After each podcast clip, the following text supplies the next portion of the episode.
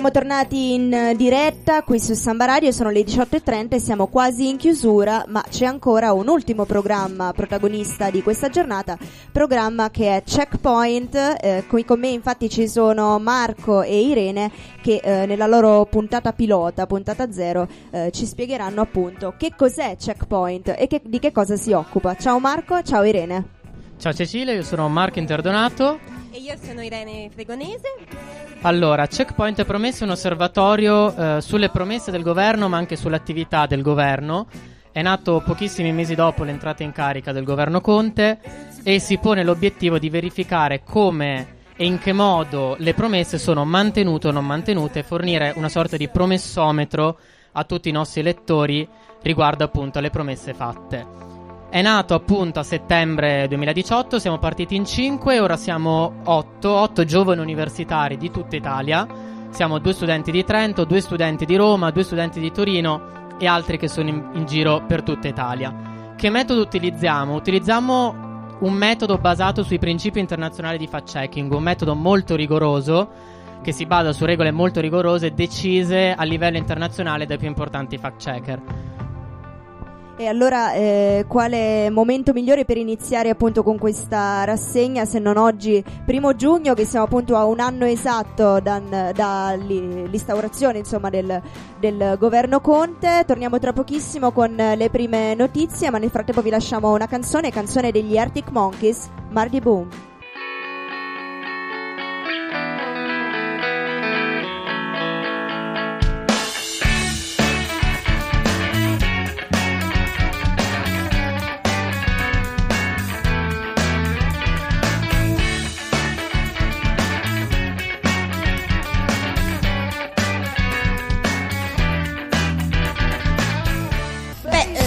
Grazie Cecilia e bentornati a tutti.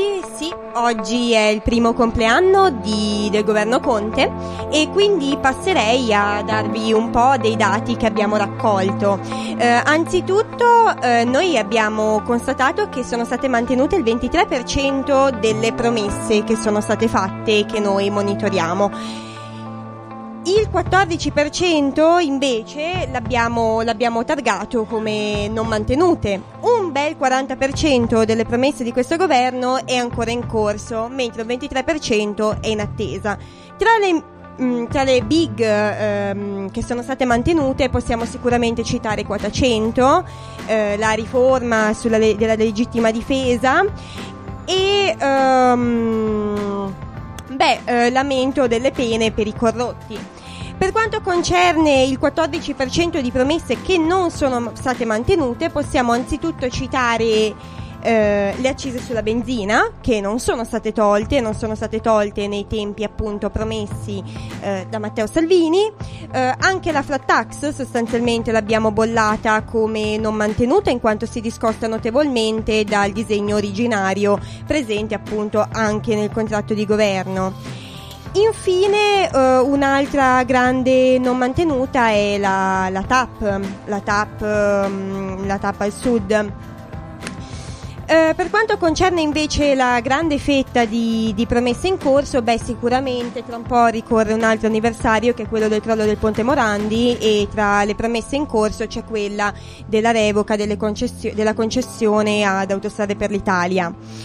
Un'altra promessa in corso sostanzialmente molto interessante è quella della riduzione del cuneo fiscale, mentre eh, tra le grandi promesse che interessano appunto il grande pubblico in attesa abbiamo la TAV, eh, su cui sostanzialmente a breve attendiamo ulteriori notizie, e eh, la chiusura dei campi nomadi.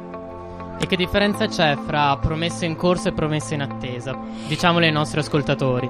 Allora, una promessa in corso è una promessa sulla quale il governo ha già iniziato a lavorare quindi è una promessa che non è stata totalmente portata a compimento, non è stata ancora realizzata, ma sulla quale il governo ha iniziato a lavorare.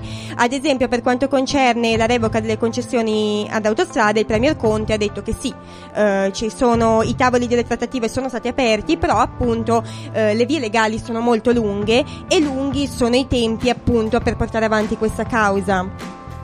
E mm, invece le promesse in attesa sono semplicemente delle promesse ehm, che non sono ancora state toccate, ma l'orizzonte temporale dato dal governo è, è lungo. Ad esempio, eh, per quanto concerne la chiusura dei campi nomadi, eh, Matteo Salvini ha detto entro la fine della legislatura, quindi materialmente ancora non è stato fatto nulla, eh, o mh, mm, per quanto insomma concerne le nostre conoscenze, però la legislatura non è ancora conclusa, quindi e nulla è stato fatto in senso contrario, non sono aumentati sostanzialmente. Ma quindi eh, in che modo voi riuscite effettivamente a capire se una promessa è in corso, non è stata mantenuta o è stata mantenuta? Su quali dati vi, vi basate? Allora, ci basiamo in primo luogo chiaramente su, sui disegni di legge che poi vengono eventualmente approvati oppure no. Chiaramente se la promessa è molto specifica e quello viene fatto effettivamente nel disegno legislativo è molto facile bollarla come mantenuta. Chiaramente è molto più difficile bollare una promessa come non mantenuta perché significa confrontare ciò che è stato fatto con ciò che è stato promesso e chiaramente spesso non è di agevole possibilità fare questa cosa. Ad esempio, è stato presentato da tutti come, eh, da tutta insomma la parte governativa, come superate eh, le pensioni d'oro, abolite le pensioni d'oro, in realtà sappiamo che le pensioni d'oro in realtà sono state bloccate solo per 5 anni, è stato fatto un periodo di solidarietà solo per 5 anni, che significa sostanzialmente che fra 5 anni a meno che addirittura non venga modificata la norma della legge di bilancio prima, eh, fra cinque anni sostanzialmente queste, promesse, eh, queste pensioni torneranno ad essere alte quanto erano prima. Okay. Oltre a queste promesse che sono state fatte in passato, comunque ci sono delle promesse che sono state fatte anche durante lo svolgimento del governo e questo infatti è il prossimo punto di cui parleremo. Prima però sentiamo un'altra canzone, ti va? Certo, allora partiamo con i Casiebian, IE.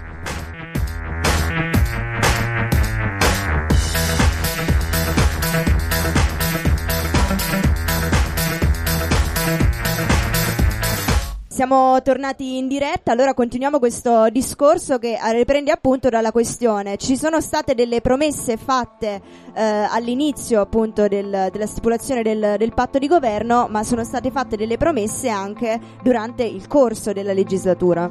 Esatto, allora, eh, soprattutto negli ultimi mesi sono state fatte una serie di promesse, in particolar modo dal ministro Salvini, ma in realtà anche dal ministro Di Maio. Allora, Salvini in particolar modo negli ultimi giorni attraverso eh, insomma, i suoi i canali social e eh, come ultime promesse prima sostanzialmente delle elezioni europee ha promesso una modifica radicale dell'abuso d'ufficio, del reato di abuso d'ufficio, anzi in realtà prima aveva promesso di abolirlo totalmente, poi ha cambiato idea, ha detto che insomma va solo modificato radicalmente. Poi ha promesso eh, di aumentare la detraibilità delle auto al 100%, oggi al 40% per i liberi professionisti. Detraibilità al 100% cosa significa? Che tutte le spese sostenute per le auto vanno a ridurre l'imponibile che poi eh, si dovrà pagare sostanzialmente di tasse.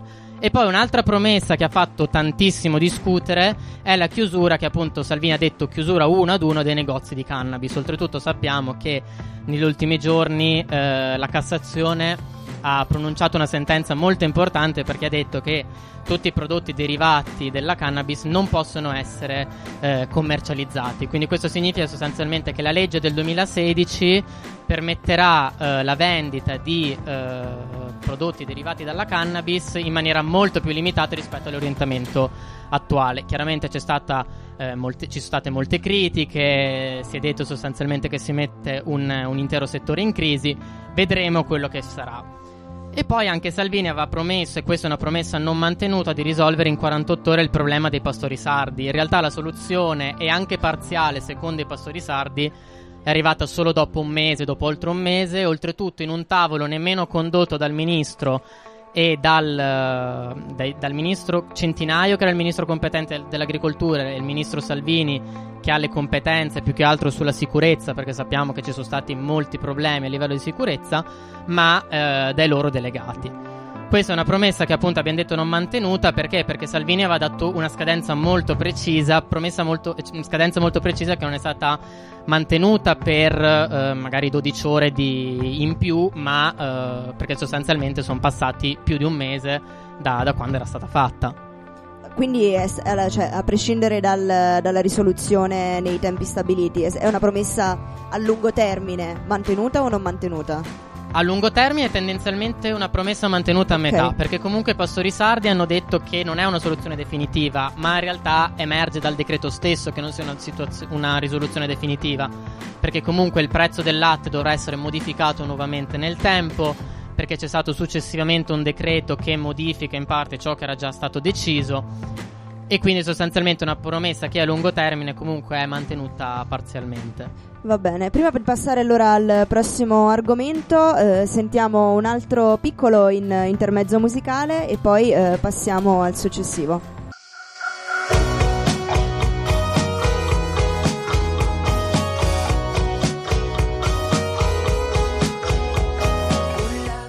Stella di Giorgio Poi, l'abbiamo sentita e noi torniamo a parlare di fact checking, di notizie e di promesse. Beh, eh, sì, allora adesso volevamo parlare un attimo del grado di, re- di realizzazione di prom- delle promesse eh, da parte dei singoli partiti.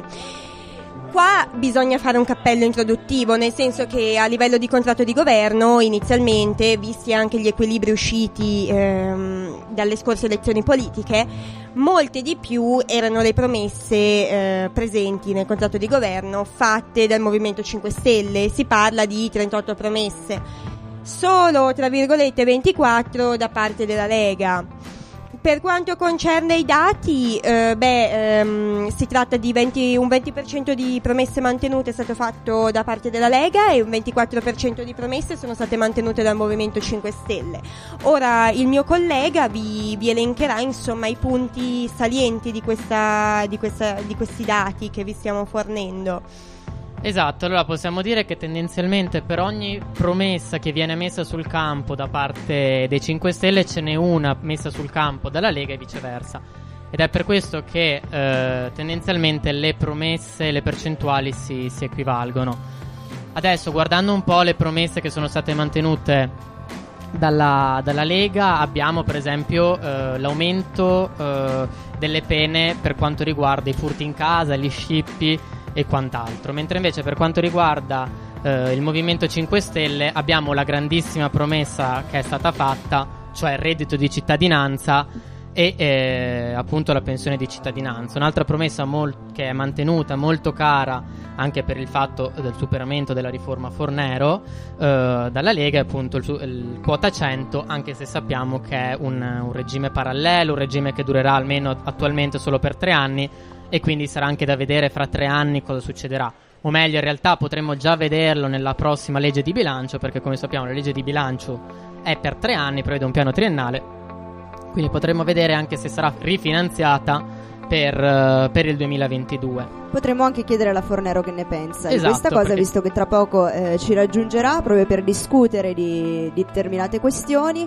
Comunque sarebbe interessante effettivamente avere eh, un. Um, avere un, un, riscontro di quelle che sono state le, le promesse degli anni scorsi, dei, dei precedenti eh, governi, effettivamente se, se, sono state mantenute, quante sono state mantenute, quante invece no. Purtroppo non so se si possa fare effettivamente un, uh, un lavoro di questo genere, non avendo i dati alla mano, per capire se il 20 o il 24% delle promesse mantenute sia una percentuale buona o meno.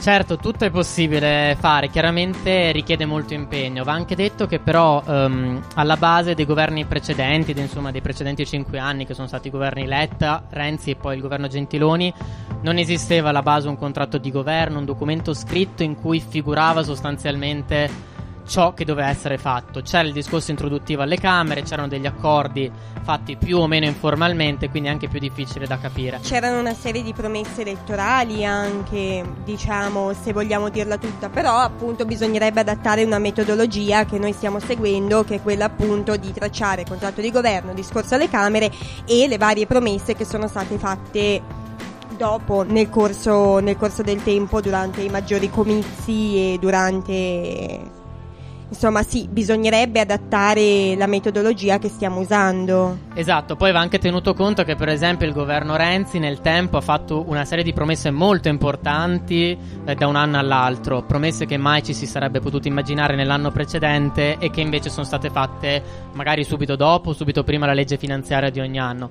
Quindi insomma sarebbe anche un po' da capire effettivamente come eh, dare un metro di giudizio. Poi va anche detto che mentre in questo governo ci sono due forze che tendenzialmente si equivalgono, nel precedente governo anche in forza della legge elettorale che poi è stata anche dichiarata incostituzionale eh, dalla consulta uno dei due partiti, uno dei due consorti di governo era un partito molto più piccolo rispetto all'altro. Un partito molto più piccolo che teneva comunque in piedi il governo, altrimenti non, insomma, se mancava certo. la fiducia sarebbe cascato il governo, però comunque con una forza elettorale nettamente inferiore, forza elettorale nettamente inferiore che addirittura li ha portati a non essere nemmeno rieletti in Parlamento nelle ultime elezioni. Allora, mandiamo la prossima canzone nell'attesa che arrivi eh, l'ex ministro Fornero. Andiamo con Songbird degli Oasis.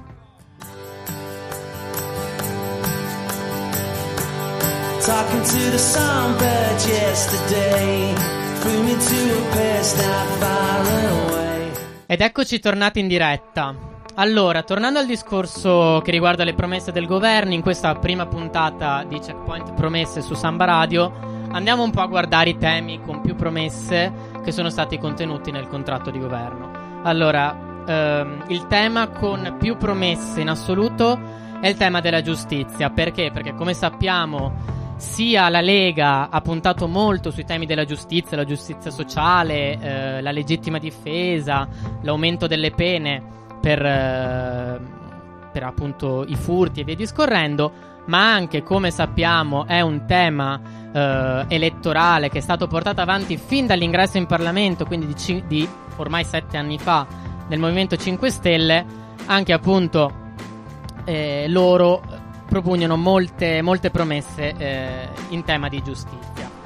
Ad esempio, una promessa eh, che è mantenuta, potremmo dire, eh, dal punto di vista più formale, un po' meno dal punto di vista sostanziale, è quella sul risarcimento dei truffati delle banche.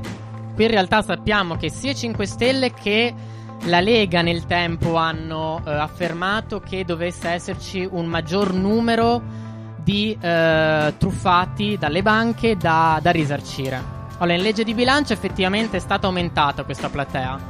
Però eh, c'è un problema, c'è un problema su cui oltretutto abbiamo fatto anche uno studio eh, che riguarda i famosi decreti attuativi. Un decreto attuativo cos'è? È quel decreto che mette in pratica una disposizione legislativa.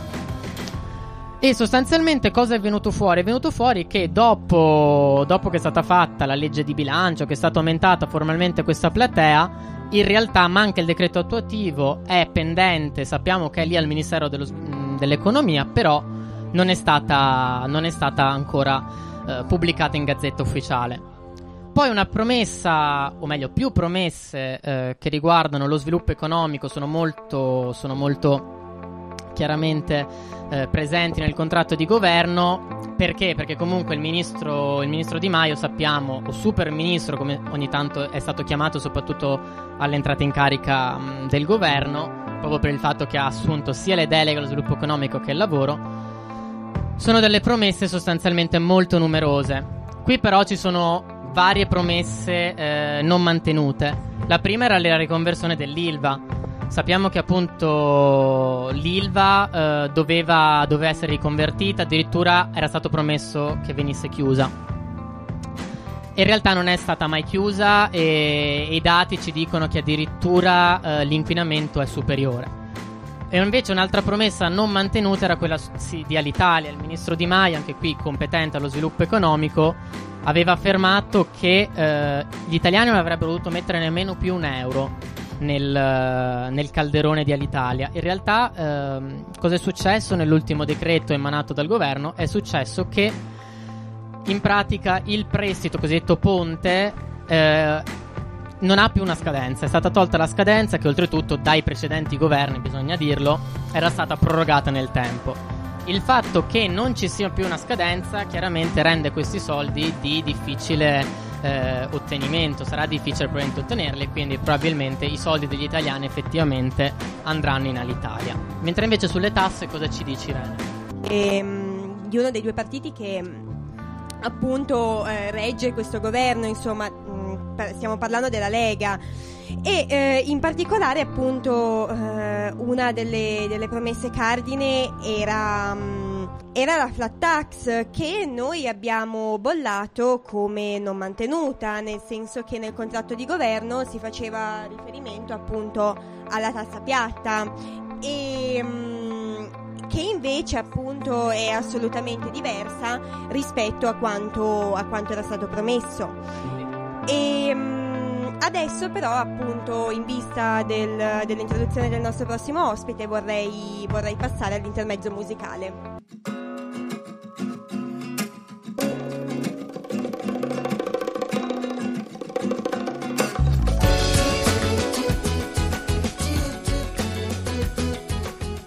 Ed eccoci tornati in diretta nella puntata pilota di Checkpoint su Samba Radio e diamo il benvenuto alla professoressa Elsa Fornero, già ministro del lavoro durante il governo Monti ed economista. Buonasera a voi e a tutti quelli che ci ascoltano. Allora, secondo Checkpoint la grande promessa mancata sul tema delle pensioni è il taglio delle pensioni d'oro che sappiamo esserle molto caro. Questo perché? Perché il Ministero... Eh, di Di Maio, Di Maio, insomma, avevano promesso un taglio radicale, un'abolizione radicale di queste, pro- di queste pensioni che eh, sostanzialmente eh, sarebbero più elevate rispetto a quanto è stato versato. In realtà sappiamo che è stato introdotto un mero eh, contributo di solidarietà che durerà per 5 anni e quindi fra 5 anni, nella legge di bilancio di 5 anni, tendenzialmente o verrà rinnovato questo contributo di solidarietà oppure le pensioni d'oro torneranno come erano prima. Allora, io non ho mai eh, sostenuto l'idea dei tagli, eh, tagli, così proprio detto in questa maniera anche un po' brutale, alle pensioni d'oro, perché ho sempre ritenuto che fosse un altro... Mh, mm, motivo di divisione all'interno della società. Io stessa, da ministro, ho privilegiato quello che si chiama contributo di solidarietà e ho anche sofferto la sentenza della Corte Costituzionale che la prima volta non lo ammise, secondo me per una incomprensione. Il contributo di solidarietà aveva il senso di dire è vero, quando si fanno le riforme pensionistiche non si toccano normalmente i pensionati perché i pensionati non hanno margini di aggiustamento. Però la circostanza della riforma del 2011 era talmente grave in termini di crisi finanziaria che anche i pensionati, quelli, no, io non ho mai usato l'espressione pensionati d'oro, ma ho detto le pensioni particolarmente generose possono contribuire al momento di difficoltà del Paese. Quindi interpreto l'episodio come una costante, eh, un costante divario che c'è in questo governo tra le cose dette e le cose fatte. Si dice ricalcoleremo le pensioni, tutte le pensioni secondo il metodo contributivo, operazione devastante, operazione che non può essere fatta in molti casi perché, eh, perché per alcuni non ci sono, non c'è la possibilità di questa ricostruzione e di nuova operazione divisiva. Quindi ritengo che l'operazione che è stata fatta dopo, quella del contributo di solidarietà, sia qualcosa di più saggio e di più prudente. È un caso in cui io non imputerei a chi aveva fatto la promessa di non averla mantenuta e direi che il non averla mantenuta risponde a un criterio di buon senso. Invece ma sempre non mantenuta. E eh, certo.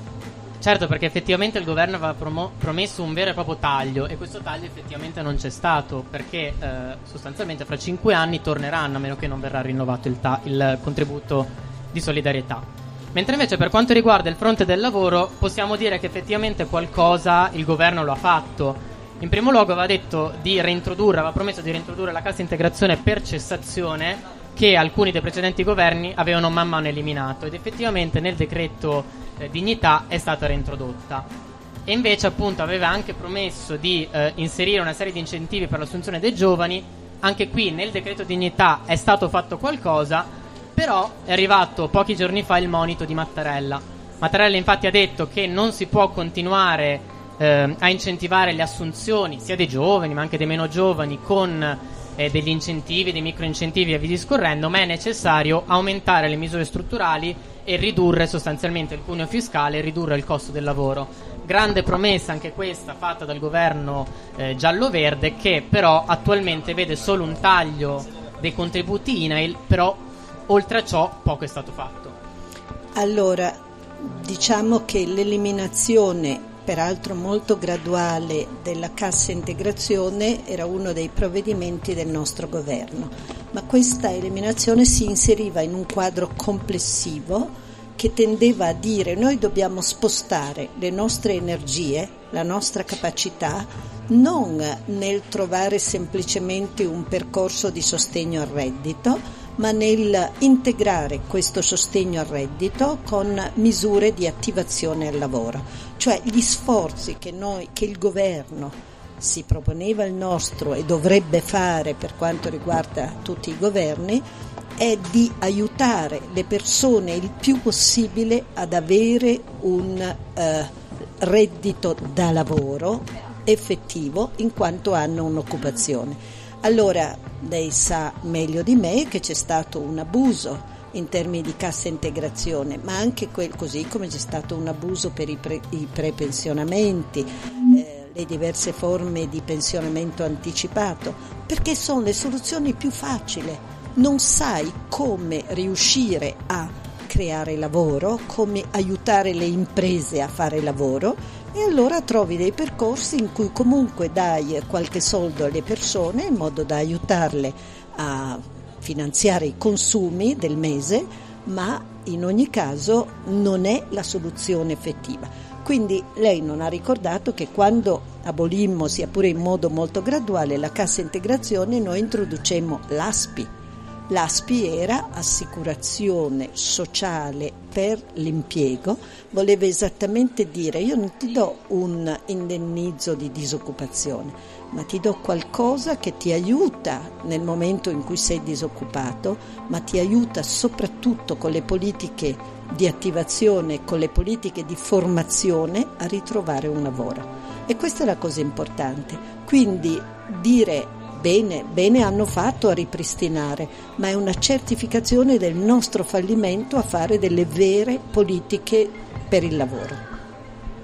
Ok, allora io adesso volevo chiederle, siccome è attualmente in discussione in Parlamento il disegno di legge sul salario minimo orario, lei cosa ne pensa, specialmente nel contesto di un paese come il nostro dove sostanzialmente le imprese sono tutte di piccole e medie dimensioni, che effetto, che ricaduta può avere il salario minimo orario? Potrebbe essere necessario magari un intervento governativo per sostenere le piccole e medie imprese a poter far fronte al salario minimo orario? Allora, come molte delle istanze dei grillini, diciamo che io riconosco un eh, sentimento sociale verso istanze che sono molto condivise, quindi mh, mm, mi sembra anche il decreto dignità di per sé chi obietterebbe a un decreto dignità, anche se io rivendico che la nostra ASPI rispondeva a quell'intento perché abbinava qualcosa che era un indennizzo con le politiche attive come ho spiegato prima. Però il punto è come fai. E come fai? Non è che si abolisce la povertà per decreto e non si fa un salario adeguato, dignitoso, di nuovo per decreto bisogna che ci sia all'interno dell'economia sufficiente competitività, sufficiente spirito imprenditoriale, non mortificazione anche dei profitti delle imprese, in modo che le imprese possano assumere, pagare un salario dignitoso, magari aiutare i lavoratori a riqualificarsi e quindi con una formazione permanente. Imporlo per decreto è la soluzione più facile perché tu hai il decreto, ma poi succede che molte imprese o sono costrette ad andare nel sommerso e qualche volta si fanno decreti e poi l'economia reale si sommerge perché non può ottemperare quegli, quegli obblighi. Quindi l'aspirazione è giusta, ma lo strumento può essere mh, non adeguato. Inoltre io penso che sono più favorevole ehm, allo strumento sociale di sussidio europeo per la disoccupazione quando le economie si trovino a dover fronteggiare degli shock, perché questo è condivisione del rischio. Certo, però il salario minimo a livello europeo è molto diffuso, noi è molto come Italia diffuso in paesi che hanno forse un'economia strutturalmente più forte della nostra e anche più spostata verso eh, segmenti produttivi di medie e grandi dimensioni. Quando tu hai moltissime imprese di piccole dimensioni che fanno fatica per tante ragioni, diventa difficile imporre qualcosa. Quando io feci la riforma del lavoro, la riforma del lavoro aveva questo scopo di eh, ridurre la precarietà e io fui accusata dalle imprese di introdurre rigidità vedessero così lei riduce il lavoro ed era molto meno dell'imposizione di un salario minimo. Sappiamo benissimo che l'imposizione di un prezzo minimo in economia può costringere fuori dal mercato alcune imprese che non ce la fanno. Allora non voglio dire che sia necessariamente un male, voglio dire che non va introdotto come per il decreto di cittadinanza in modo che poi non soddisfa le aspettative che aveva creato. Grazie mille, allora adesso intermezzo musicale con i Beatles, Can't Buy Me Love.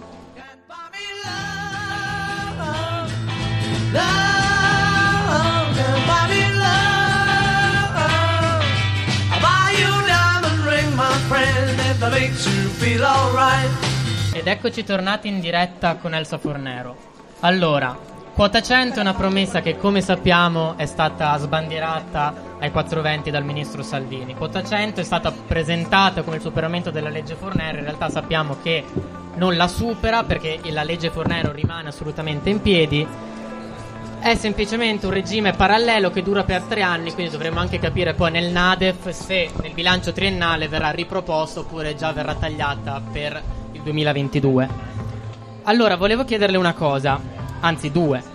La prima, quando fatto, avete fatto la, la, la, riforma che porta il suo nome, ma sappiamo che era una riforma comunque corale di tutto il governo, necessaria assolutamente per mettere a posto i conti pubblici, è stato tenuto in considerazione il calo di performance in ragione dell'età eh, dei lavoratori? E in secondo luogo volevo chiederle, c'erano altre possibilità sul tavolo rispetto all'innalzamento così alto dell'età di pensionamento? Allora, Prima voglio dire che non era solo il governo perché la riforma è stata approvata a larghissima maggioranza dal Parlamento e quindi i partiti che supportavano il nostro governo l'hanno approvata e questo va sempre ricordato perché non era la riforma Fornero. Va bene. Poi ricordo che quella riforma fu approvata in 20, fu portata al governo in 20 giorni e approvata in poco più di un mese dal Parlamento. In terzo luogo dico che quella riforma fu approvata in un momento di grave crisi finanziaria del Paese. Quindi noi non abbiamo potuto considerare tutto. Eh, abbiamo considerato che era importante dare segnali di cambiamento credibile eh, rispetto non genericamente ai mercati finanziari, ma a tutti quelli che sottoscrivono il debito pubblico italiano, perché quello che va compreso anche da quelli che non studiano. Vediamo? Da quelli che non studiano necessariamente economia nelle università e che se non trovi chi ti sottoscrive il debito non sai come pagare gli stipendi pubblici e offrire i servizi alle persone, perché noi non abbiamo la possibilità di emettere moneta. Quindi questo è quello che andava considerato. Allora, è stata fatta campagna elettorale contro quella riforma eh, che è stata peraltro dismessa molto rapidamente anche dai partiti che l'avevano sostenuta, ma la campagna elettorale che in particolare il ministro Salvini ha fatto, eh, diciamo che sconta una personalizzazione che al di là del fatto che sia stata rivolta contro di me, è eh, comunque una personalizzazione che non fa onore a chi ha personalizzato così contro in effetti il responsabile principale di una riforma corale, eh, non fa certo onore. Secondo, c'è anche qui un divario enorme tra quello che è stato promesso, perché voi ricorderete le sue promesse erano non vedo l'ora di arrivare alla prima riunione del Consiglio dei Ministri per cancellare la riforma Fornero. Lei l'ha detto bene prima, quota 100, è una eh, strada parallela che non tocca la riforma perché la riforma è lì, i cardini fondamentali della riforma che sono l'introduzione del metodo contributivo per tutti indipendentemente dalla durata residua della vita lavorativa è lì. E tra l'altro forse vale la pena di ricordare che se, se quota 100 che già costa molto costa un po' meno è grazie esattamente al metodo contributivo perché altrimenti avrebbe con quota 100 le persone sarebbero andate in pensione con pensioni retributive per poi essere tagliate magari con il contributo di solidarietà o col blocco dell'indicizzazione. Tra l'altro aggiungo che noi abbiamo fatto il blocco dell'indicizzazione in un momento di crisi finanziaria. Oggi paradossalmente, lei sa meglio di me che oggi c'è stata la protesta dei sindacati dei pensionati, lei sa meglio di me che oggi questo taglio all'indicizzazione viene fatto in parte, in minima parte, per finanziare l'uscita pensionistica anticipata dei lavoratori che hanno quota 100. Quindi diciamo che è un cortocircuito esattamente non per eh, mantenere la promessa elettorale che non è stata mantenuta, eh, però per dire ai cittadini abbiamo smantellato la riforma Fornero, almeno per dirlo. Ok, invece sempre a livello di mercato del lavoro, secondo l'Istat meno del 3% dei lavoratori nel 2017 è riuscito a trovare lavoro grazie ai centri per l'impiego. Centri per l'impiego che questo governo si è sostanzialmente impegnato a riformare in quanto importantissimi per, per appunto il reddito di cittadinanza. Può questo governo riformare effettivamente i centri per l'impiego? Quando era ministro ha pensato che si potesse fare qualcosa, non, non, non l'ha ritenuto necessario, è stato fatto qualcosa che non è passato in questi anni? Si possono riformare effettivamente?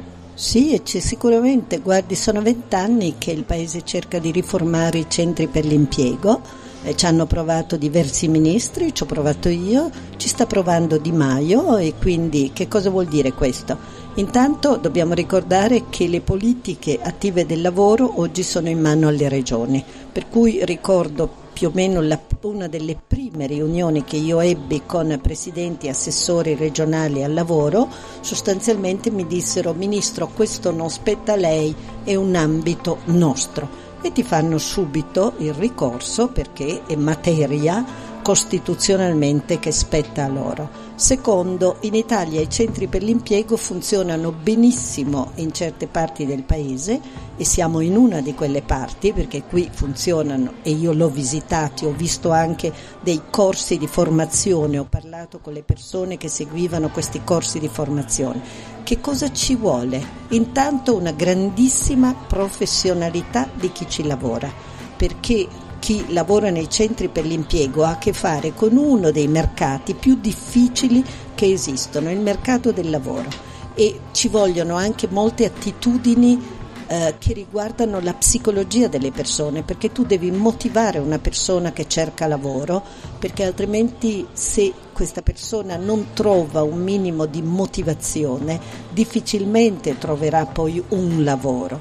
Quindi eh, queste cose non si possono fare di nuovo per decreto, non si, possono, non si possono pensare di fare attraverso l'istituzione di una figura chiamata navigator, se poi l'avessimo fatto noi chissà cosa ci avrebbero detto i professoroni che non sono capaci di trovare dei nomi in italiano, eh, ma comunque questi, che tra l'altro i concorsi non sono ancora arrivati, e io ho conosciuto delle persone che si stanno preparando per questi concorsi, ma il mercato del lavoro è estremamente delicato e bisogna mettere in relazione domande e offerte. Poi bisogna che ci siano delle politiche di tipo macro, ma anche territoriali, che servono ad attivare una eh, domanda di lavoro, quindi che alimentano il tessuto di impresa.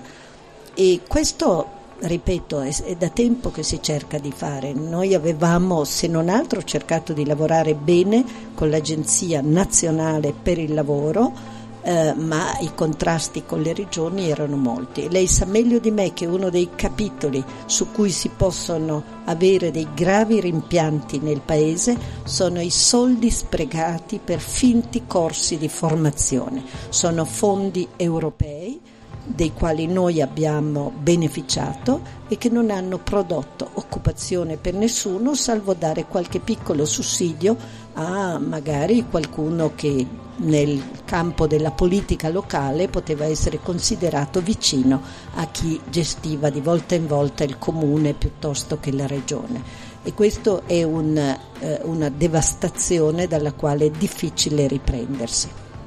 Chiaro, grazie mille. E allora abbiamo quasi finito, professoressa. Se Elsa Fornero domani mattina si svegliasse di nuovo ministro, quale sarebbe il primo dossier che affronterebbe? Io sono felice di non svegliarmi ministro domani mattina, il che mi fa dormire sonni abbastanza tranquilli. E diciamo che se io dovessi consigliare ai ministri, cosa che non, non mi permetto di fare, ma in ogni caso um, sicuramente non considererebbero i miei consigli, comunque io credo che la priorità del Paese, le priorità del Paese sono due. Eh, la prima è recuperare un dialogo con i cittadini. Il dialogo è qualcosa di diverso dalla, uh, dall'illusione che si crea, dalle bugie che si dicono, dal risentimento che si crea attraverso i social, l'uso spregiudicato, cinico dei social e attraverso un'operazione che io considero socialmente molto pericolosa, che è quello di soffiare sulle paure delle persone.